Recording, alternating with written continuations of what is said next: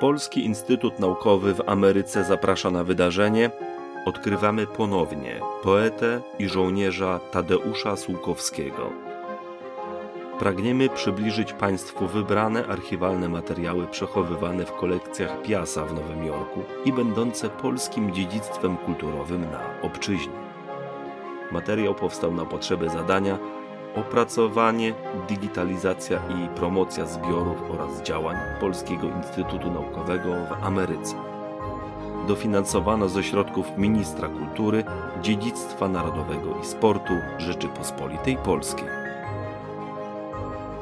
Czyta Aneta Kosno.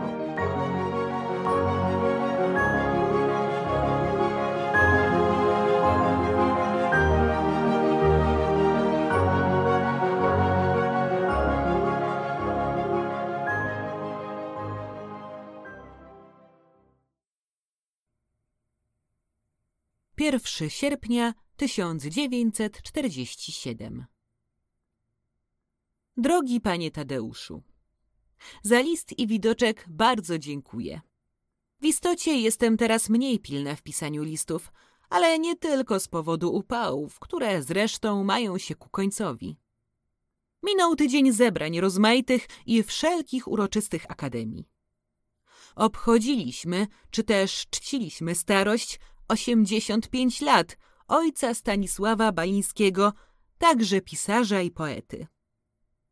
Było smutno, choć Nowakowski gadał wesoło, a Terlecki i inni uroczyście. Stary się wzruszał, popłakiwał, zatęskniliśmy do dawnej Warszawy, do wszystkiego, co przepadło w długich latach i w katastrofie. Wczoraj była znowu Warszawa, rocznica wybuchu powstania. To także nie mogło pocieszyć, a chyba nie mogło nawet podnieść na duchu. Obchód był tak pomyślany, że odbywał się sąd nad ZSRR, nad nieudzieleniem pomocy powstaniu. Wzywano świadków. Byli to autentyczni uczestnicy powstania, komendanci odcinków, szefowie sztabów. Zrobiono tę rzecz dobrze, ale cóż z tego? Nie ma jeszcze prawdziwego trybunału, który by sądził, i kto wie, czy kiedyś będzie, i także nie wiadomo, czy coś z tych gniewów dotrwa do lepszych czasów. Niech zresztą nie dotrwa, byle było już lepiej. Miałam list, krótki, od Sowińskiego. Jakoś nie przyjeżdżają jeszcze. Czekają na powrót Piestrzyńskiego. Zapowiadają się na sierpień, który będzie obfitował w gości z daleka, bo i grudzińscy tu się zjawią. Winszuję panu pracy kronikarskiej. Wyobrażam sobie, jakie to jałowe i nie wiadomo po co czy komu. Jakże mało pan się buntuje. Robię to za pana i popędzam tutejszych do akcji. Niestety istnieje zasłona dymna albo nawet żelazna kurtyna, przesilenie rządowe. Może jednak trochę się ruszy, może jednak coś się zrobi, zanim liście na moim jesionie pożółkną. A może trzeba będzie poczekać, aż tamiza wyschnie i zmieni koryto. Nie zdaje mi się jednak, że potrafię się aż tak długo buntować. Miałam sen, którego pointa jest, że muszę się spieszyć, bo prędko umrę. W czym się spieszyć? Czy z czym? Czy do czego? Sny są lakoniczne, więc tylko rozdrażniają. I pan jest lakoniczny, ale rozumiem, że nie ma o czym pisać. Proszę mimo to spróbować trochę obszerniej o sobie, o porządku i nieporządku dni, o zamiarach, troskach i czy ja wiem o czym jeszcze. Serdecznie pana pozdrawiam i życzę wszystkiego dobrego. Herminia Naglerowa 1 sierpnia 1947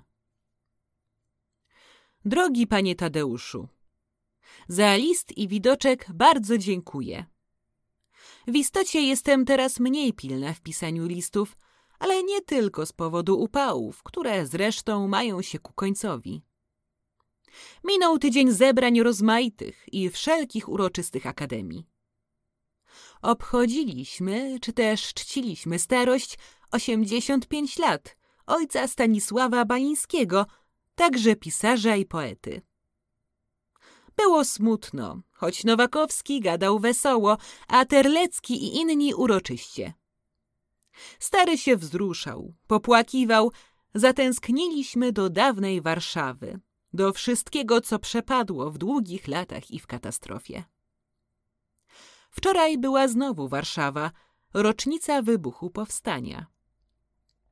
To także nie mogło pocieszyć, a chyba nie mogło nawet podnieść na duchu.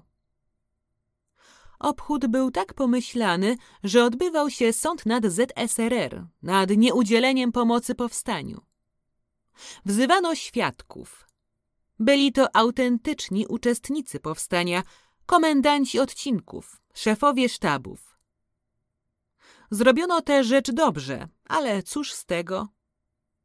Nie ma jeszcze prawdziwego trybunału, który by sądził, i kto wie, czy kiedyś będzie, i także nie wiadomo, czy coś z tych gniewów dotrwa do lepszych czasów. Niech zresztą nie dotrwa, byle było już lepiej. Miałam list, krótki, od Sowińskiego. Jakoś nie przyjeżdżają jeszcze. Czekają na powrót Piestrzyńskiego.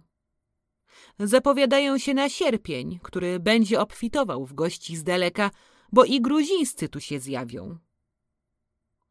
Winszuję panu pracy kronikarskiej. Wyobrażam sobie, jakie to jałowe i nie wiadomo po co czy komu. Jakże mało pan się buntuje. Robię to za pana i popędzam tutejszych do akcji. Niestety istnieje zasłona dymna, albo nawet żelazna kurtyna, przesilenie rządowe. Może jednak trochę się ruszy, może jednak coś się zrobi, zanim liście na moim jesionie pożółkną. A może trzeba będzie poczekać, aż ta miza wyschnie i zmieni koryto. Nie zdaje mi się jednak, że potrafię się aż tak długo buntować. Miałam sen, którego pointa jest, że muszę się spieszyć, bo prędko umrę. W czym się spieszyć, czy z czym, czy do czego? Sny są lakoniczne, więc tylko rozdrażniają. I pan jest lakoniczny, ale rozumiem, że nie ma o czym pisać. Proszę mimo to spróbować trochę obszerniej o sobie, o porządku i nieporządku dni, o zamiarach, troskach i czy ja wiem, o czym jeszcze. Serdecznie pana pozdrawiam i życzę wszystkiego dobrego. Herminia Naglerowa